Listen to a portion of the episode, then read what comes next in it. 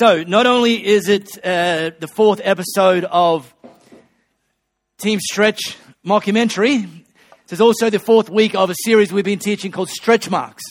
And um, I've been getting some really, really great feedback from you guys around the, the stuff that has been taught. Um, some of the feedback is kind of expected uh, in the sense of um, people being, you know, people who like to be stretched have been, you know, kind of saying to me, lean, leaning into me and saying, hey, Mark, this is great, this is fantastic. I'm really, in, uh, you know, being affirmed that, that the posture that I like to live with is the one that God would have me live with. And, um, but something that maybe not quite so obvious, but but the, but uh, another level of feedback I've been getting is that uh, many of you are in a, a, a season of stretching. You're in you're in circumstances that are causing you to be stretched in ways that you haven't experienced before. And and the teaching here is giving you some, some context and some clarity. And that's great, because one of the mistakes that we can make is, is to think that when we're in a season of being stretched, that somehow we're out of God's will. But often it's the season that we're being stretched that God reveals himself more fully and more clearly to us. So continue to lean in. This is life teaching. This isn't just a five-week thing, and then and uh, then we're done. Uh, for me, this stuff is easy to preach. I love being stretched. Uh, I like to stretch myself. Uh, as a leader, I love to stretch the people that I'm leading. One of my goals, consistent goals around leadership, is is the art of stretching without breaking the people that I'm leading. Uh, we're never, I'm never content with the status quo, not in my own life, not in the lives of those that I'm leading, not at Elevate Church, and not through what Elevate, what God's called us to do. Uh, never content with the status quo. So we're never going to have crossed the finish line. We're never going to settle. We're always going to be pioneering. We're always going to be challenging. We're always going to be being stretched. And uh, having said that, um, the message I want to preach today in a series called Stretch Marks, maybe a little unexpected. And uh, the message is, is is very simply called Staging Your Celebration. It's my observation as a stretcher that stretchers don't do celebration very well. We say we will. We say that when we achieve the goal, then we'll celebrate. We say that, but it very rarely plays out that way. You know, when we when we achieve the weight, then we'll eat the donut to celebrate, which, by the way, don't do that. Uh, when we when we eliminate the debt, then we'll go on a a, a, a, a, bend, a financial bender. Again, don't do that. But what often happens, you know, when we close the business deal, then we'll celebrate. What often happens with stretchers, with people who are goal-oriented, who like to, to be stretched, we don't get around to the celebration. Sometimes it's because we're so knackered, having pursued the goal with such fervor and intensity, that when we actually achieve it, we're just like, no energy left over, no residual energy left for celebrating.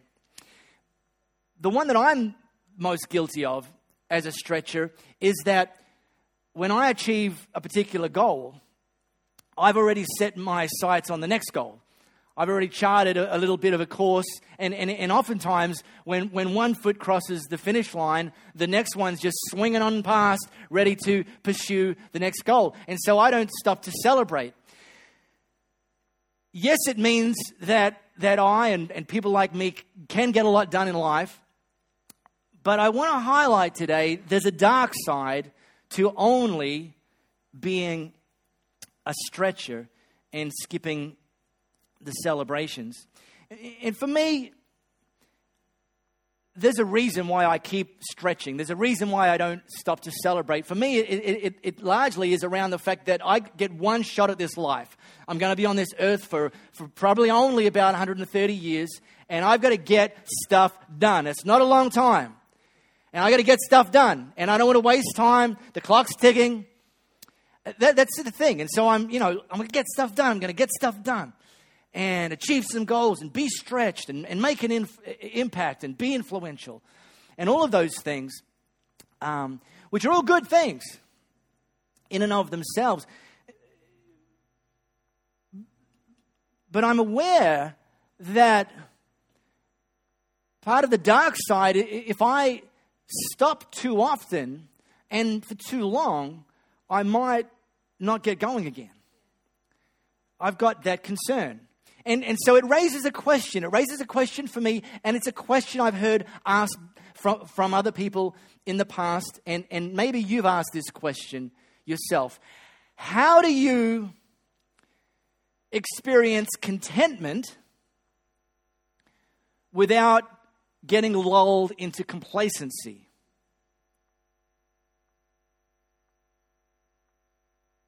If you're a leader, if you're a parent, a teacher, a coach, you'll understand that that getting this, hitting this sweet spot between stretching and celebrating is very, very difficult. It's very difficult. It's often a moving target. It's very difficult. And we want to stretch. We want to we want to achieve. We want to have things that we can be content about, but we don't want to settle and, and, and, and get in a rut and, and, and camp out at the status quo for an extended period of time. So this this stuff's a challenge. Thing is, though, if we're always celebrating and never stretching, you will get stuck. Okay? However, if you're always stretching and never celebrating, the risk is you'll actually run dry. And if you run dry, you'll eventually crack. And, and we don't want that. Special uh, bonus content for those of you who are leaders, or those of you who are leaders in Elevate Church, leaders in your homes, leaders in your place of business. Uh, when it comes to this this aspect around around leading and stretching, it, if with the people you lead, you spend too much time celebrating, you will lose your A players, because A players are part of your team to get stuff done. Okay, so if you're all just about celebrating and no stretching, over time, you'll lose your A players. That's a warning, all right? As a leader, you need to understand that. A players like to be stretched. Having said that, if you're only ever stretching and don't take time to regularly stage a celebration, people will lose their confidence. If if if the people that you're leading are never being affirmed, if you're only ever pointing out their areas for improvement, if you're only ever telling them what they didn't do right and could have done better, even if there are some things over here on the table that they're doing well, but you don't pause to celebrate them, they will eventually lose their confidence because they think that they're doing a terrible job.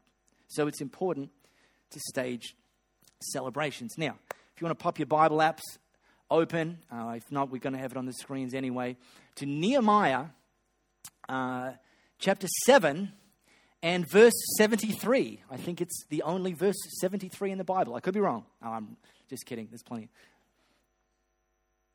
Just knew that.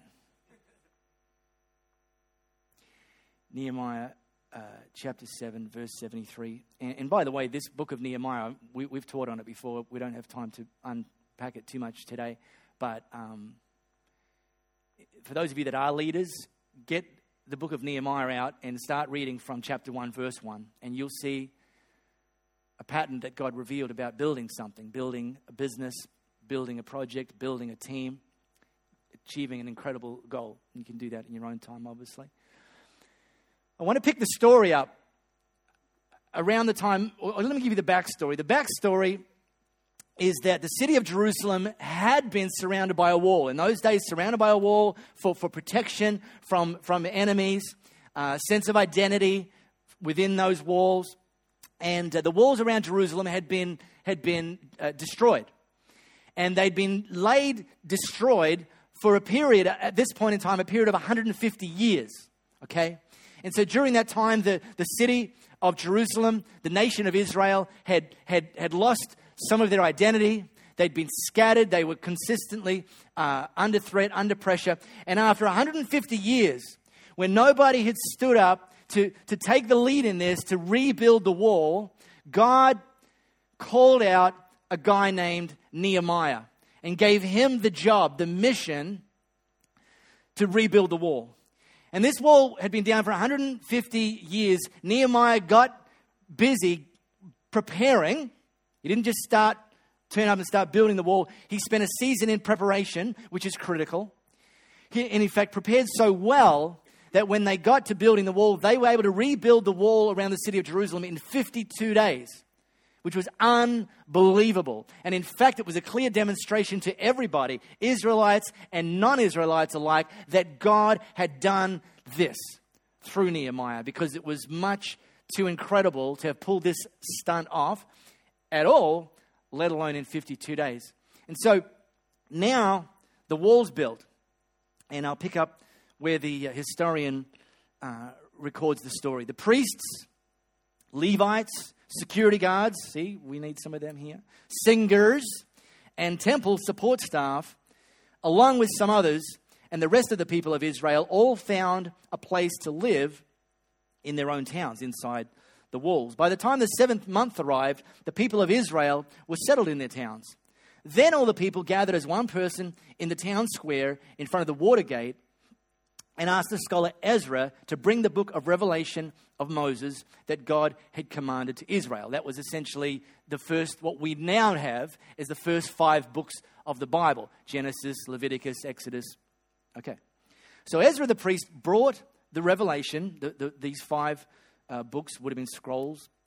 Uh, certainly were not mobile apps. To the congregation, which was made up of both men and women, everybody capable of understanding. It was the first day of the seventh month. I want you to remember that. It was the first day of the seventh month. That was significant. I'll come back to that. He read it facing the town square at the water gate from early dawn until noon in the hearing of the men and women, all who could understand it. And the people listened. They were all ears to the book of Revelation. Ezra, I want you to get this. Ezra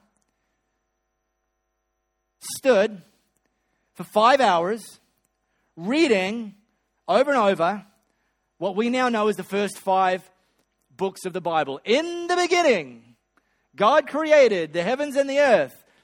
Genesis, Exodus, Leviticus. There's a fun game for the whole family. Read that around the dinner table. For five hours. And the people were all ears. How many of you would love to listen to me preach for five hours? Yeah, that's right. It's good. It's good. It's, it's good. Yeah, me too. All right, let's do it. Be careful what you wish for. The scholar Ezra stood on a wooden platform constructed for the occasion, and he was flanked on the right by uh, Mamase, Mamasa, and Mamakusa. Oh, man. You guys. See, Stevie's with me, man. This is, I, I'm probably the first preacher that's ever simultaneously quoted Michael Jackson, Rihanna, and Akon. Yeah, okay. And and you guys either missed it or just missed it. You bunch, bunch of whiteys. So was Michael Jackson, I guess. Um, all right. So, well, you didn't expect me to read all those. Jeez, all right. I want, you, I want to unpack a few things from this point in history. First thing to appreciate is that there was first the sacrifice, the work, then the celebration. Okay?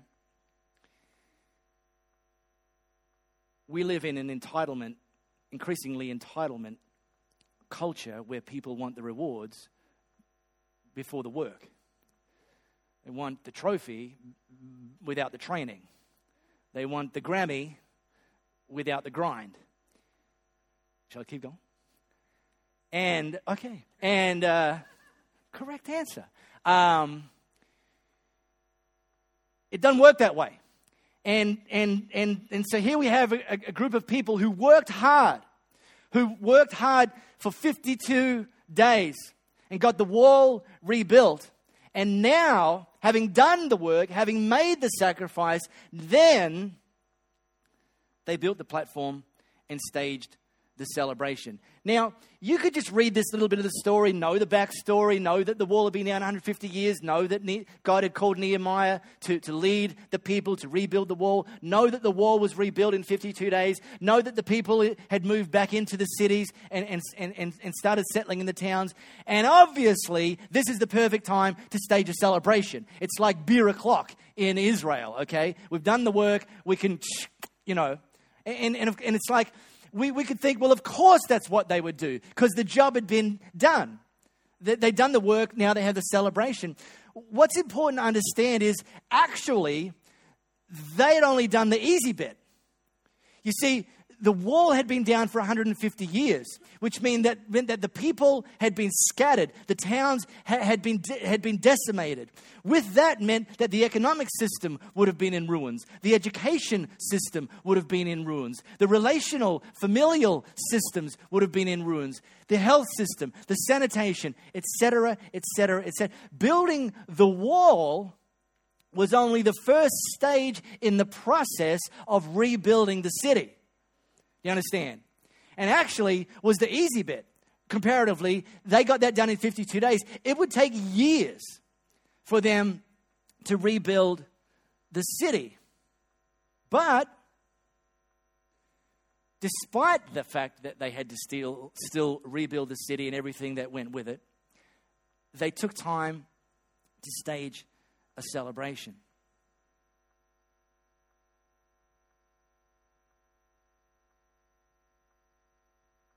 The job hadn't been done, hadn't been finished, but they celebrated progress.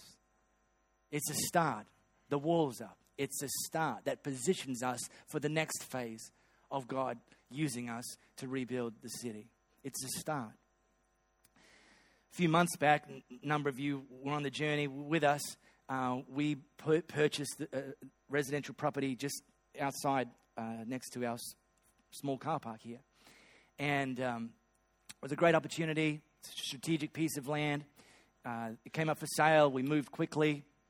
Um, and uh, uh, without boring you with all of the, the finer details, the process of then getting the finance and working through the, the purchase and so on and so forth what turned out to be incredibly convoluted uh, for a myriad of reasons. We, we were uh, pitched...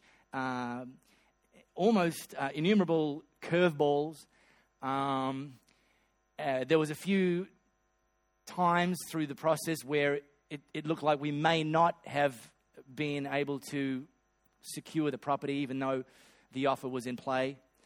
And uh, and I led uh, the various stakeholders that were working with us to make this happen. I, I led that process and and uh, and and did that in addition to to my regular. Um, Uh, role. I was meant to take leave a couple of times during what turned out to be nearly a, a three-month process, uh, and that didn't quite work out. Uh, I told Jess on the phone during the week, I've, this year I've had a very unhealthy relationship with annual leave and property. Um, and, and and and at the end of that, it took uh, it took a massive slice out of me. And um, but we got it, and and and and God brought us through, and it's fantastic. Uh, during that process, we had, a, as, as I mentioned, a number of stakeholders uh, and uh, working with us, and Baden Johnson uh, acted as my wingman for uh, various parts of the process. And so this property uh, was due to settle on a, on a Thursday, and uh, and I contacted Baden, and I said, Baden, good news, settlement's Thursday, uh, Sunday, make sure you have lots of red wine at your house because I'm coming over and we're going to stage a celebration. And uh, I don't really need many excuses to hang out with Baden and Jill. We love ha- hanging out with them. But this was very intentional. And uh, we just sat in their backyard and had a glass of red wine each and just went, it's done. That was really important. It would have been easy to, to move past that and not even just had that celebration. And, and the reason it would have been easy to move past that is because the actual bigger job isn't finished. You see, we aren't in the property business. We didn't buy that so we could we could increase our portfolio. We we bought that house so we could have uh, a, a footprint for expansion as we continue to grow as Elevate Church. The real work wasn't buying the house. The real work is building the church. The real work is leading people into a transforming relationship with Jesus. The real work is not being content with being a church of one hundred people when, when there are tens of thousands of people within driving distance of Elevate, of that property, this property, who haven't yet started a relationship with Jesus. That's where the real work begins. So we could have bought that property and could have said, all right, back to business. Teaching, preaching, praying, giving, serving. And we do, leading, work's not done, the bigger work's not done, the harder work's not done, the longer term work's not done. But it was important in that moment to stop and stage a celebration. The devil hates it when we stage a celebration. Because while we're hanging out in Baden and Jill's backyard, he's being reminded that we're on the winning side. He's also being reminded that we're taking a little bit of time out to regather our strength so that we can go forward and continue the progress of seeing God's kingdom expanded. The devil hates it when we stage a celebration.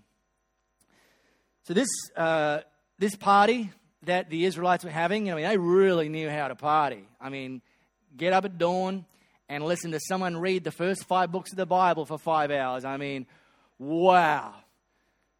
Whew. Man, they threw down. They finished this communal celebration that was organized for them by the, the aficionados of the temple, Ezra and Nehemiah. And then Ezra continued and said to the people, now, it's lunchtime now, right? And he's he's done. Five hours, maybe I'll let you guys go. Um, go home and prepare a feast. Holiday, food and drink. See, remember I said this, this was the first day of the seventh month. Do you know what the significance of the first day of the seventh month was? Why they chose the first day of the seventh month? Nothing at all. They just picked it. Because they wanted to stage a celebration. They built a platform and Ezra climbed up on it on the first day of the seventh month. It's because it's like, let's have a party. And now he says to them, it's lunchtime, go home and prepare a feast. Not, don't have Vegemite sandwiches. Don't even upgrade it to a B L T, the most overrated sandwich in the world. No, prepare holiday food and drink and share it with those who don't have anything. This day of celebration is holy to God. Don't feel bad. Oh, I feel bad. There's still so much work to be done. Don't feel bad. Yes, there's so much work to be done. But right now, on this day, we're focused on celebrating how far we've come. Oh, we've still got so much further to go. Yeah, but look how far we've come. It's important to occasionally glance in the rearview mirror. Don't fix your gaze there, but occasionally glance in the rearview mirror and thank God for how far he's already brought you, how far he's already brought us. Don't feel bad. The joy of God is your strength. You know, I, I, uh, I've been thinking about this message for a few weeks, and um, I don't know. I think we'd be better at this. Like the senior leader of a church influences the culture of a church. We, we know that. I know that. It's the, it's the job. And at least you're meant to. And I take that seriously, and I and I and I do that. And, and I know if if I was a better celebrator, I think you guys would be better celebrators because it would be a little bit more front and center in the fabric of who we are. And so, here's the thing. Here's the here's the invitation, challenge, invitation, both. Um. because this isn't my natural default, I'm, I'm a stretcher more than a celebrator. I want to make sure that you take on as much responsibility for creating a culture where we stage celebrations. Yeah, fine, come together and have Ezra and Nehemiah read the Bible out loud for five hours and, and go into your own homes, go into your own communities, go into your own families, and at, at, at, at the more organic level, make sure you're also celebrating. Make sure you're also staging celebrations. Do both. And so last Sunday afternoon, um, sitting on my couch and uh, just decided to check Facebook, have a little troll, see what's going on. And uh, I saw this photo uh, just pop up in my news feed. Some of these people will look familiar to you. Uh, this is most of our music team. Um, presumably, Jared, you were taking the photo, as opposed to n- not having been invited, given that it was at your house, right? So that's uh, Jared's ginormous plate of food. That was th- thirds by that stage, I'm told. Uh, fourths, okay. Um, anyway. And uh, so our music team last Sunday afternoon got together for lunch. Little long table lunch, and blow, uh, Steve, Steve's the plus one, top right corner. Keeping good company, buddy. Love you. Hey, man, I'm I'm with you. I, I didn't get the invite, but I would have been there. Um, look, there's a reason I didn't get the invite. To be part of the music team, you have to actually go through an audition. And that's a deal breaker for me. So so this pops up in, in my Facebook feed, and I'm just sitting on my couch, uh, And and I got to tell you, it's this is like the greatest photo I've ever seen in my life. Because, and I said, yeah, boy, dream come true. At Bazaar Gardens, I'm sure it's pronounced Bazaar, Bazaar Gardens in Maida Vale, um, a k a. Bougainville, where I grew up. Bazaar. The only suburb in Perth that has a road called Bazaar Gardens, and nobody thinks that's strange. um, I love this. They got together for lunch for no reason apart from getting together for lunch. This was nobody's birthday. This was no occasion.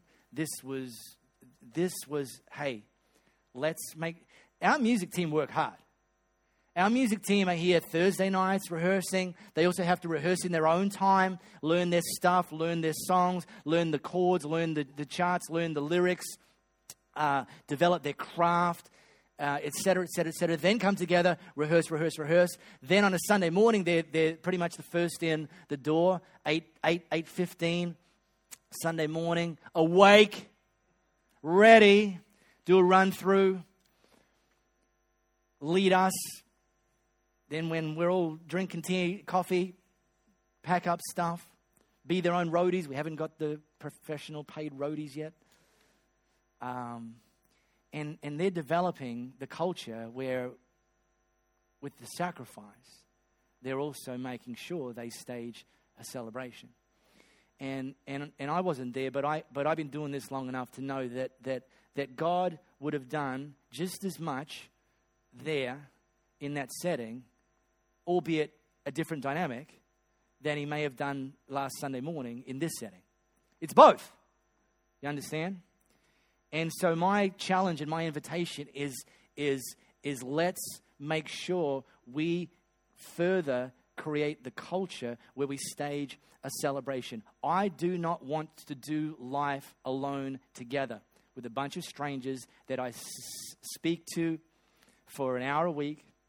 I don't want you to do life alone together with a bunch of strangers where you sit next to for an hour a week.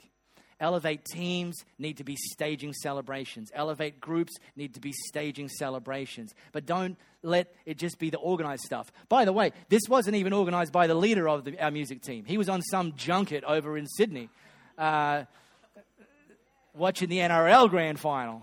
What is uh, rugby anyway? I don't know. Um, Stewie wasn't even there. The team just took it upon themselves to stage a celebration. Shh, quiet please. Or, or the or the wedding's off. Um, oh, starting a brawl. I'm done. I'll ask one more question. You know, it said that uh, when we were buying this property next door, that the idea for us as Elevate Church isn't to build a property empire, it's to lead people into a transforming relationship with Jesus, that more people into a transforming relationship with Jesus. And uh, for those of you that have a relationship with Jesus, fantastic. And I know some of you, God's used Elevate Church to initiate that relationship. Fantastic. Uh, plenty, plenty more work ahead of us. Plenty more needs to be done. Um, but for those of you that actually you haven't started a relationship with Jesus, we want to give you that opportunity right now. And uh, all I want to do in a moment is give you the opportunity to say to Jesus, I want to have a relationship with you. You may have been to a church before. You may never have been to a church before. You may have been around Elevate for a little while. That's not the question I'm asking, just as I finish. That's not the question I'm asking. Are you a church person? The question I'm asking is, do you have a relationship with Jesus? Jesus said, come follow me. There's a sense of him wanting us to engage with him, have a relationship with him, and live a life in pursuit of him, following his lead. So if you haven't made that decision, if you have, if you haven't said, yes, I want to have that relationship with Jesus, we're going to give you that opportunity right here, right now. All I want you to do, for those of you that have not yet said, yes, I want a relationship with Jesus, just slip your hand up and say, yes, that's me. And when I see a hand, you can put it down and we're going to pray. Awesome. Well done. Who else? This is an opportunity. Don't miss the opportunity. We're going to quickly pray once we've given you that opportunity. To, to say, yes, I want that relationship with Jesus. Great. Church, we have one person put their hand up. Let's pray actually with them. So I want that person to pray. We're all going to pray with you. So it's uh, it's something we do because we're, we're together in this journey. So I'm going to just say a, a, a line, and I want you to repeat this line after me as your prayer. So how about you say this? Dear Jesus, today I decide to follow you. I begin my relationship with you. I commit to follow you from this day forward for the rest of my life. I thank you for forgiving me and for giving me a brand new start. In Jesus' name, I pray. Amen. Let's stage a celebration. Best celebration of anything.